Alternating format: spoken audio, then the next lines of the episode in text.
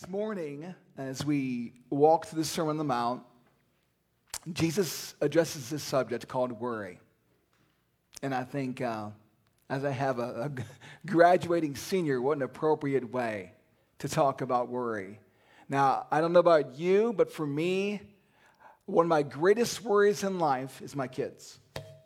I think many of us resonate with that. We, we worry about our kids. We worry about their future we worry how are they going to survive this challenging world we live in. And as I thought about worry, um, it just resonates with everybody. You know, I, I think most of us understand the struggle of worry. We really do. Who doesn't worry about something in life?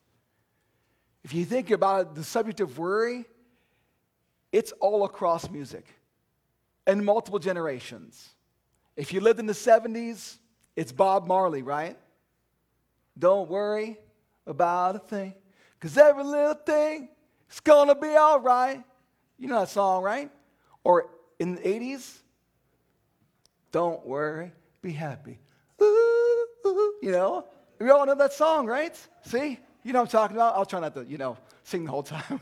that would be a terrible sermon. But in the 90s, there was this famous movie and you don't know what movie this is, but I can just see the lion going, Hakuna, Matata, Hakuna, Matata. Means no worries for the rest of your days. A problem free philosophy. There's, there's a reason why you all know those songs. It resonates with us because worry is the struggle of the human heart. We wrestle with worry so much. It's like a universal curse for us. And I, and I asked this question over Facebook. I asked folks at work. I talked to a lot of folks like, what do you worry about? And so I just, I wrote a list. And it's not exhaustive. But, but here's what we worry about we worry about our finances, we worry about our health, we worry about COVID, we worry about success, we worry about being, being a failure. We worry about not mattering in the world. We worry about being worthless. We worry about being loved and somebody to love. We worry in our singleness. We worry about divorce. We worry about being alone. We worry about our kids, our parents, our families. We worry about the unknown. We worry about the future. We worry about our careers. We worry about our grades. We worry about being popular at school. We worry about how we look. Who cares about me? There's so many different things that we, look, that we worry about. We even worry about in this Christian life we live am I good enough? Am I Christian enough? Am I doing all this list of right things? We worry about that. We worry about this pressure to perform. We worry about our value in the world. We worry about everything. We worry about being worried. We worry about something in the future that will never happen. It, it haunts us, it kills us, it robs us of real joy and purpose in life. It riddles us, it brings us down, it brings us low. It hurts and it steals the good things in life. And I don't know about you, but man, worry, worry has broken me down on so many levels that I am longing to be free from it. And so Jesus, Jesus comes in in this, in this Sermon on the Mount, and he gives us such a well-timed word of how to handle worry. And so, if you would, would you turn to Matthew chapter 6, verses 25 through 34? Matthew's in the New Testament, the first book of the New Testament. Matthew chapter 6, verses 25 through 34. And as we're kind of processing this Sermon on the Mount, this famous sermon of Jesus, he really is giving us a word of how we should live his kingdom today. And one of those ways we can step into living the kingdom is living worry free and living a life that handles the struggles and the troubles of this world. And so let's read together Matthew 6. Therefore, I tell you, do not be anxious about your life, what you will eat or what you will drink, nor about your body, what you'll put on. Isn't life more than food and the body more than clothing? Look at the birds of the air. They neither sow nor reap nor gather into barns, and yet your heavenly Father feeds them. Are you not of more value than they? And which of you, by being anxious, can add a single hour to his span of life? Why are you anxious about clothing? Consider the lilies of the field, how they grow. They neither toil nor spin.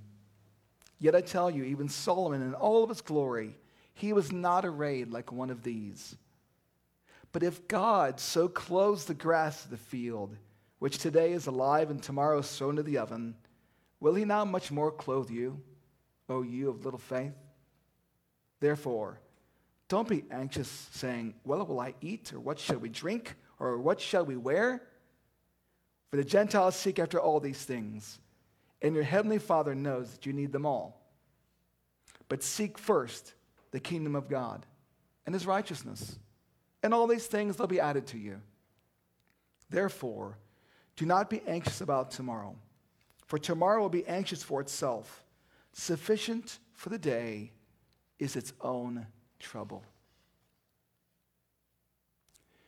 Jesus was teaching the disciples a simple truth, a necessary truth for the health of their souls. He is also teaching us that same truth this morning for the health of our souls. And here's, here's kind of the main theme I want you to see he's teaching. It's kind of the, the big idea through this Sermon on the Mount. It's this we would worry less if we were content with God and living for his kingdom. I'll repeat that. Here's the big idea this morning.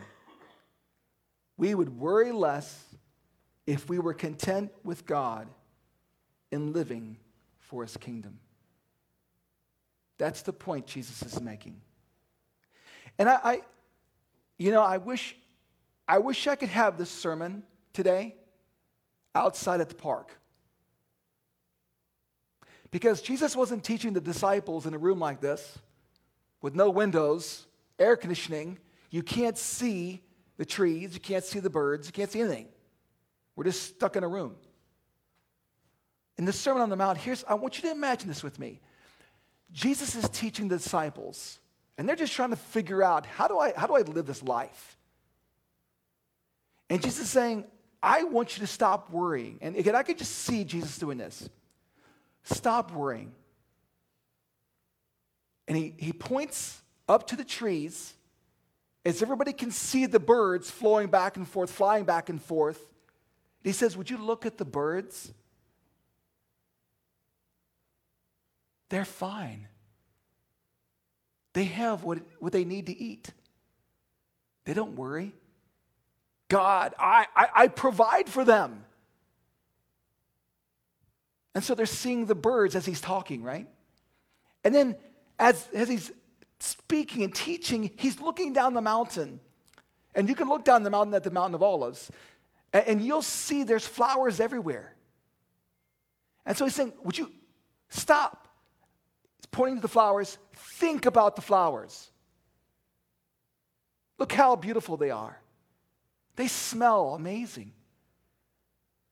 Solomon didn't look nearly as beautiful as they did.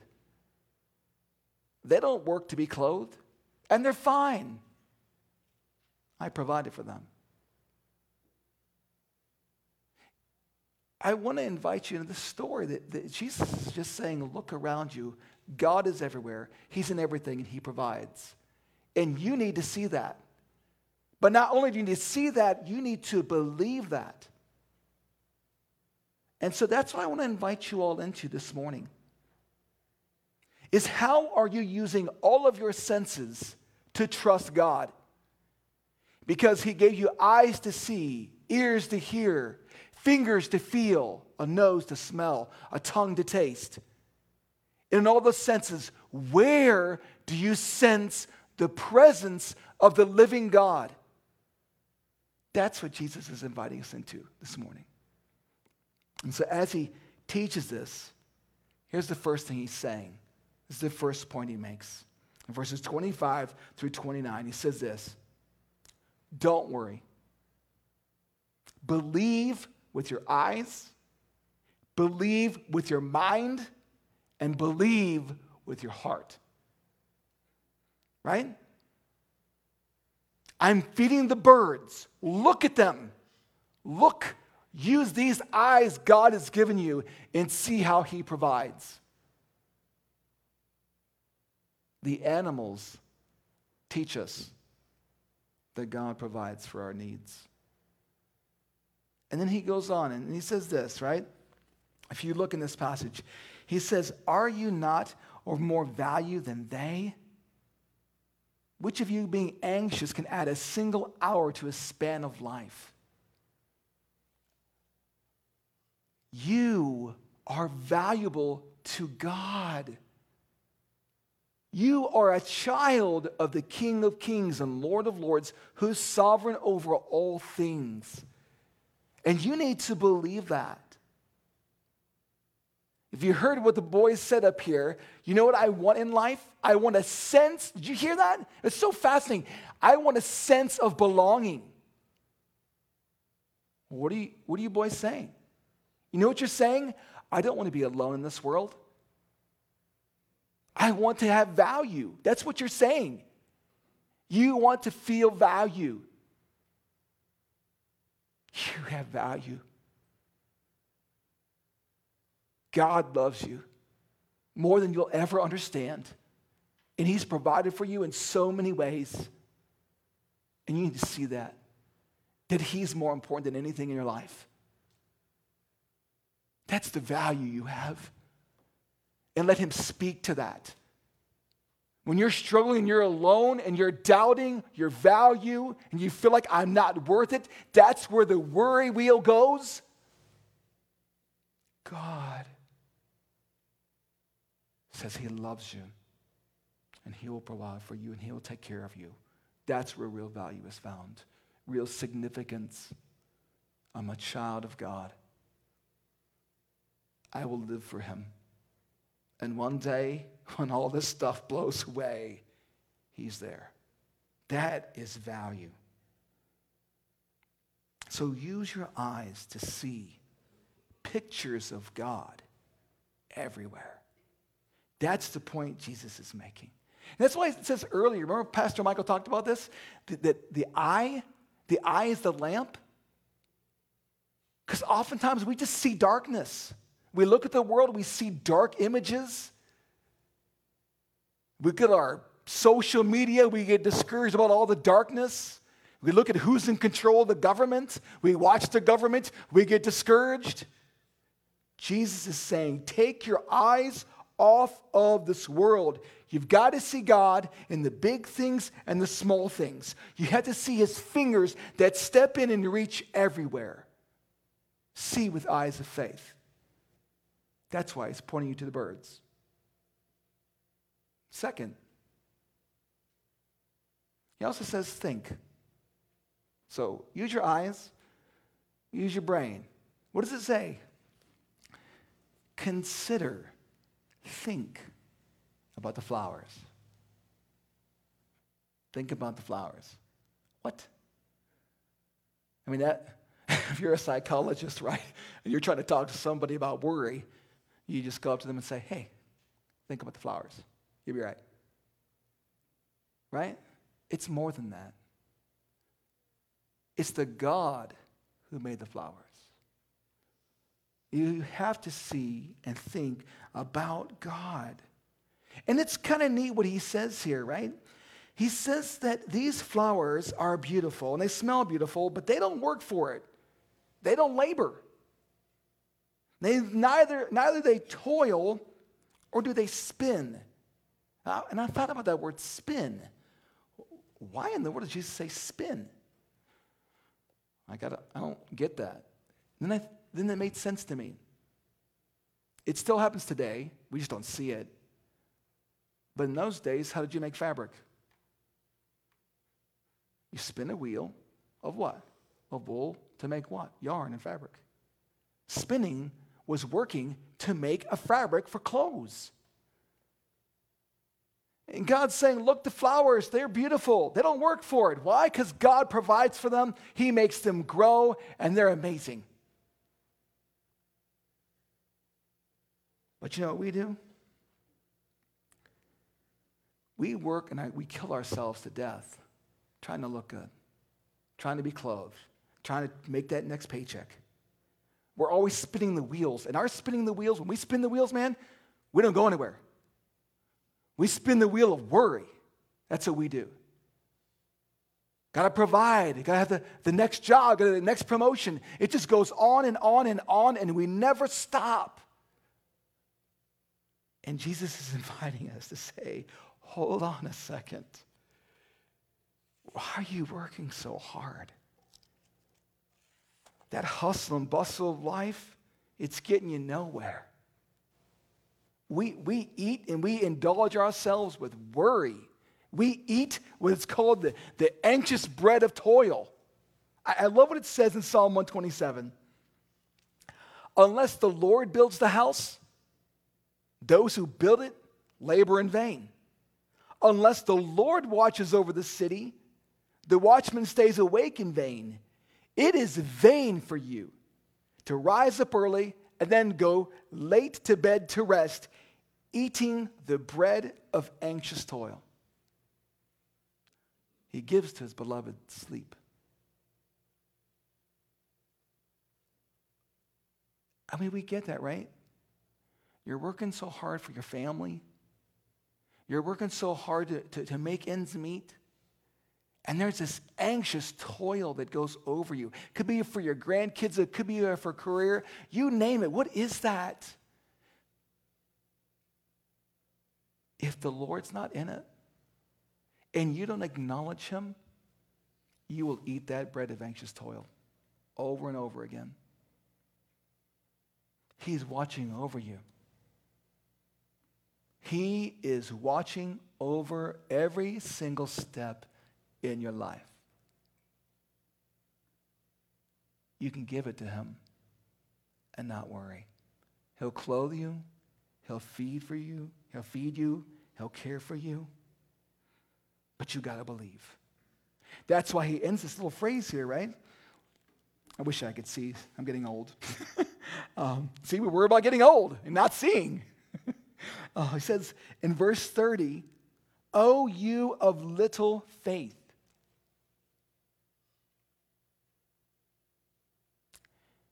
Jesus knows the root of their anxiety is their lack of faith. And, and I, I just want to say this here. The sermon I'm giving you and, and the points I'm giving you, this is for your spiritual life. Okay? This is for your spiritual strength and outlook on life. I want to acknowledge today, I, I am not addressing the issue of anxiety and worry that is a medical condition. All right? Because our brain is an organ. And the chemicals of dopamine and endorphins help the brain to function correctly. I'm not addressing that today. And so if you are in a place where you cannot, I mean, you just worry about everything, and it seems like you've got no control and no power, and it riddles you and keeps you up at night, and your body's doing crazy stuff that you don't understand physically, you need Jesus, but you need a good doctor. You know why I can say that? I've lived it. I've been medicated for it, and thank God it helped me out. So I'm not addressing that medical side of this because the brain is an organ. Okay? But I'm addressing the, the, the struggle of the heart. Because I, I think the struggle of the heart in our spiritual lives completely connects to this other physical side. That's my own experience in life. And this morning, Jesus wants to step in and say, Stop your lack of faith and believe me. I got to do some work in you so that you can believe me. You need to trust God. You need to believe that He is a good Father. It's interesting. The bookends of this, of this verse here, the bookends of this in Matthew chapter 6 are the Lord's Prayer, right? That's the beginning of chapter 6. And then what's the phrase right before the Lord's Prayer? Your heavenly Father knows what you need before you ask Him. So that statement is before worry. And then in Matthew 7, on the back end of worry, in Matthew 7, says this If you then, being evil, know how to give good gifts to your children, how much more will your heavenly Father give what is good to those who ask him? See the connection? Your heavenly Father knows what you need, He'll give you what is good. You have to believe that your heavenly Father is good. He'll provide and give you what you need. That is a precursor to overcoming worry. It's quintessential and the struggle with worry. So Jesus is saying, believe that you have a good father. And if you have a good father, here's what happens when you really believe that God is a good father you can cast your anxieties on him. If he's not good to you and you don't think he's good to you, you won't give over your struggles. 1 Peter 5, verse 8, right? Cast all your anxieties on him because what? He cares for you. That's got to be driven down deep in your bones, your spiritual bones, your heart. Did I believe that there's a God who made everything, who's all powerful, who also is with me and cares for me? And He's got me. And if He's got me, I can cast my anxieties on Him. That idea of casting, it's like this. Here's the way I see casting it's like throwing something way out there, right? And here's what you and I have We've got this huge load of trash, and it's just weighing us down. So we can't function because the worry and anxiety of life is so great. And in the olden days, when, when the guys didn't have the stuff, I mean, my trash guy, he takes a big machine mechanical arm and it dumps it for him. I'm like, dude, that's nice. Because in my day, trash dude rolled up, big trash bag, and what you see him do is like, I, I mean, I remember seeing those guys.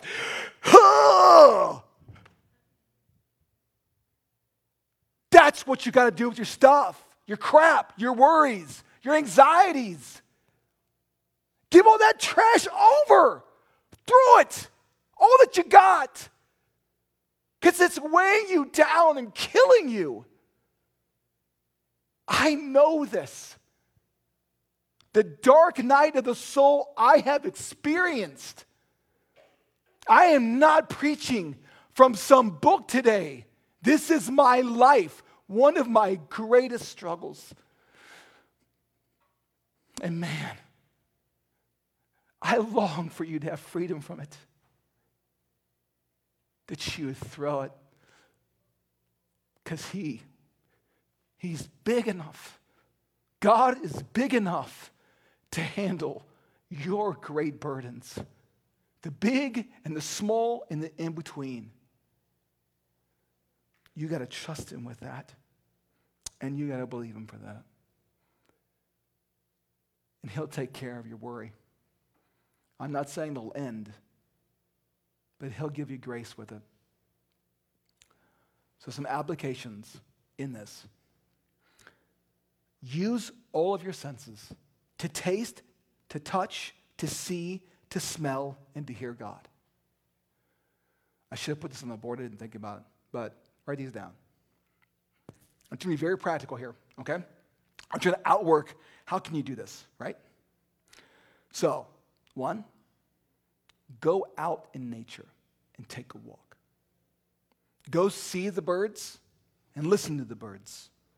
Look at the flowers and smell the flowers. Christy was walking through our backyard and saying, I love our flowers, Dan, but they don't smell. Like, man, okay, I need to go get some flowers that we can smell. Because this is a beautiful thing. And be reminded that God is everywhere. He made it all. So go see him in nature. Two, have a Sabbath. Have a Sabbath, a day of rest, a day where you don't have to worry about your job and your responsibilities. And that takes discipline, but do it. Do it for your soul.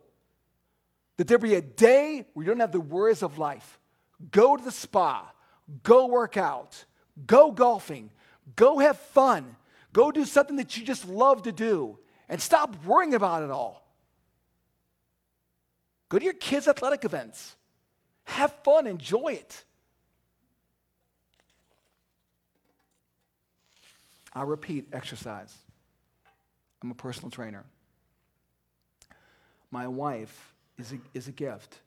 And um, in, the, in the winter months this year, in, the, in, in, in January and February, people, we committed to walk our dog. And it was freezing outside. It's the first time we really have committed to walking together. And there's just something about exercise. It chemically uh, raises your endorphins and dopamine. It is clinically one of the ways, one of the ways that's known to overcome stress and anxiety. Exercise. Go eat and have fun with people. Okay? Uh, the Proverb, Proverbs 17, maybe? I don't know. It says, um, A merry heart is good medicine for the soul.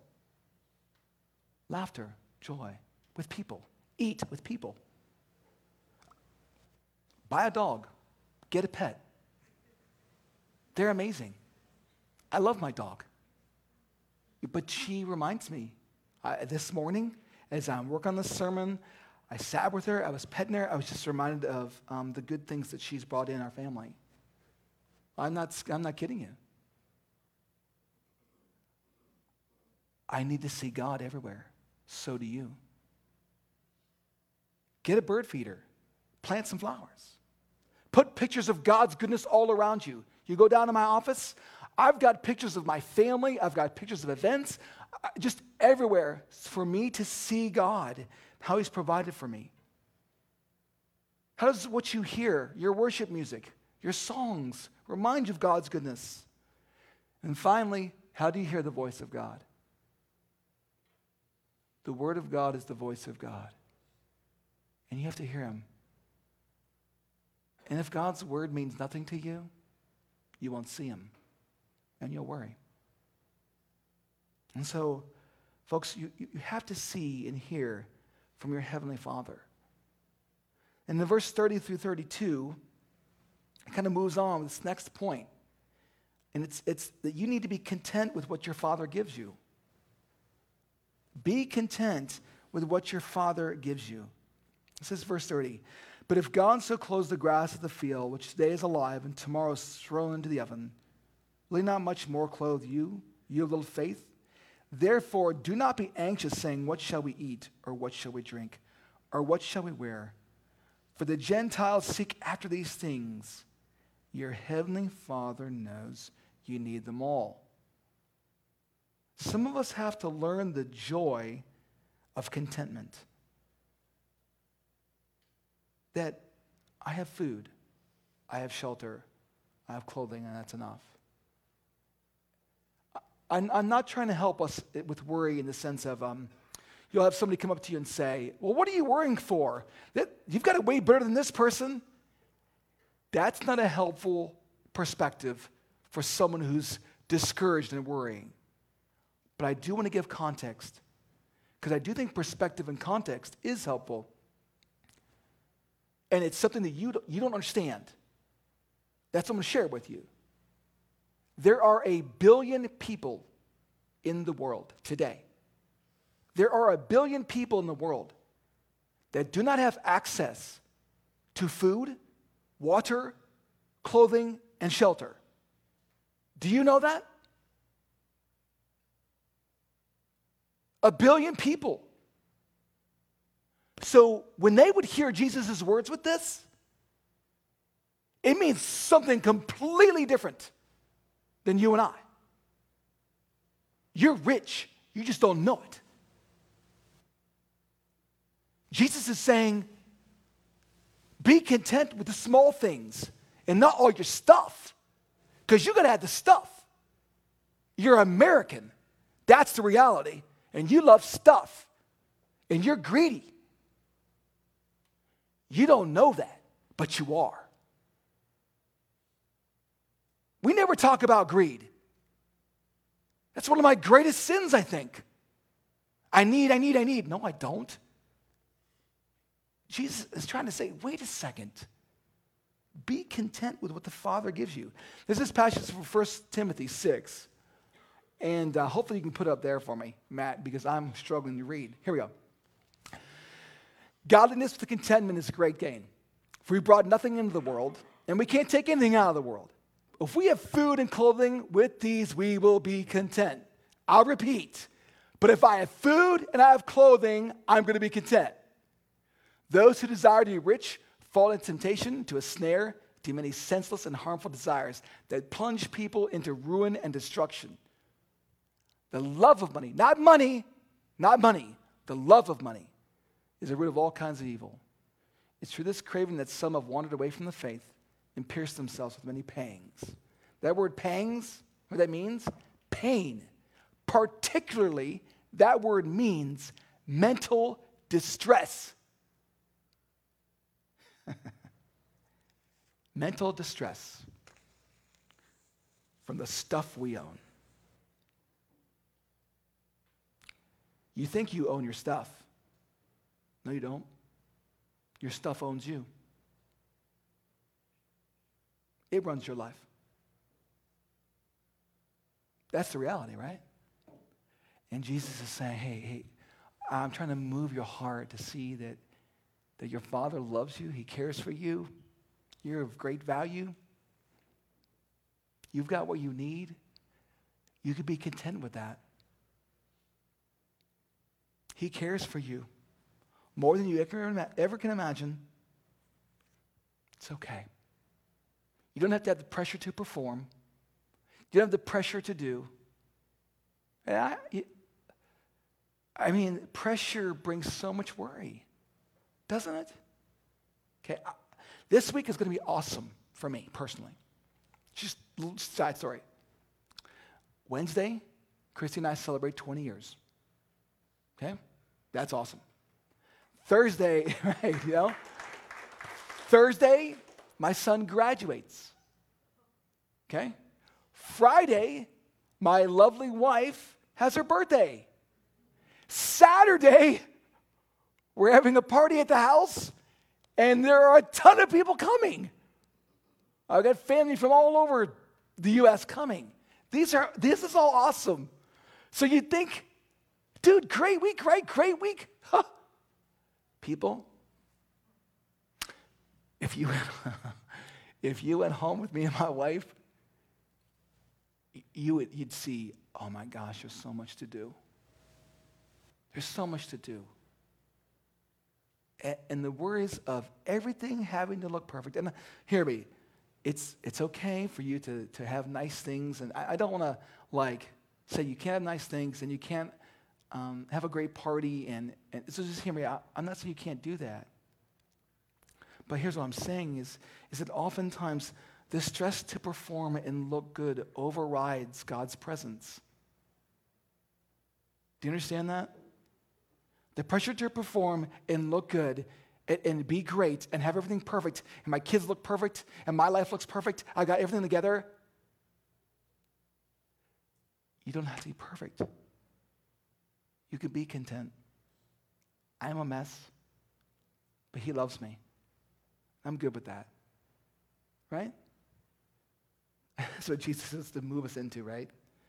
To be content with Him and not have so much pressure and anxiety and worry. And so, do that, y'all. Practice gratitude. Be thankful. Be thankful for what you have. Why do you, why do you always have to think about what you don't have? Huh? I mean, this, this, this is why um, Philippians 4, the passage you know, it says it. Don't be anxious about anything, right? But in everything with what? Thanksgiving. Thanksgiving. It's amazing how Thanksgiving works against worry. So be content. Stop comparing yourself to others. Stop worrying about what other people think about you. I mean, my goodness, we worry about that. Enjoy your life. Enjoy what you have. The simple things, appreciate them. Being content means being content in thinking about the Word of God and not the world. You get your mind on God and His Word and off the world, it's amazing how contentment begins to rise up in you. You keep Him in perfect peace, whose mind is stayed on you. Why? Because He trusts in you, right? I'm content with God. I'm at peace with Him. My mind's on Him. I trust Him. Worry begins to move away. Get your eyes off your TV, your phone, your social media. This is, this is a joke in my house. HGTV. It is a blessing and it is a curse. What? You, you, guys are laughing, but you ladies, I'm hearing you more because you know what I'm talking about. HGTV says, look at what you don't have. Here's what you got to do to get it. Right? That's what it does. All these reality shows that all of you watch. It's like the lives and times of the rich and famous that you watch. Here's, here's what it says, man. Look at me, I'm awesome, and you're not. Because you don't have what I have. We just hear that message so much. And it, it just kills contentment. It just does. And my final thing help people who are needy. I really mean that. When you, um, when you go out of your little small little world and you go and you go help people who don't have as much or might have challenges in life that you don't have, it gives context. It helps you to see, it helps you to be content with what God's given you. And He has to work in us right? To grow and be content with what He has given us. If you're content, you'll worry less. And then finally, this famous verse we all know Seek first the kingdom of God and His righteousness, and all these things will be added to you. Therefore, don't be anxious about tomorrow, for tomorrow will be anxious for itself. Sufficient for the day is its own trouble. The final thing Jesus says is seek the kingdom of God. Put God first. Notice it says, seek first the kingdom of God. So it's his kingdom first, my kingdom last. Are you seeking God? Are you searching for God like he's the treasure of this world? Are you, are you just searching and seeking the, the treasures of all the stuff you can get? Seek after God and seek his kingdom. Isn't it really interesting, right? He, he talks about worry. Okay? He talks about worry and then addresses it with birds and flowers. And then sandwiched in between worry is seek the kingdom of God. And then what? Don't worry about your future. There's a reason why Jesus does that. You want to worry about now, and you want to worry about your future. Well, look, people, if you'd start seeking me and my kingdom, you'd worry less about both. And so, in seeking the kingdom, right, this little good works for God's glory, Seeking the kingdom means I am trying to seek the kingdom in loving people. That's why we're doing this summer of good works. That you'd step out of yourself and get your mind on people. You ever notice that when you are focused on other people, you worry less? You ever notice that? You're not focused on you, you're focused on others. And so, you all, you want to worry less? Man, step into what God's doing. I invite yourself to, to come alongside people in our church. And then let's show Christ to everyone. And when you're about that kind of business, that kingdom living, you will worry less.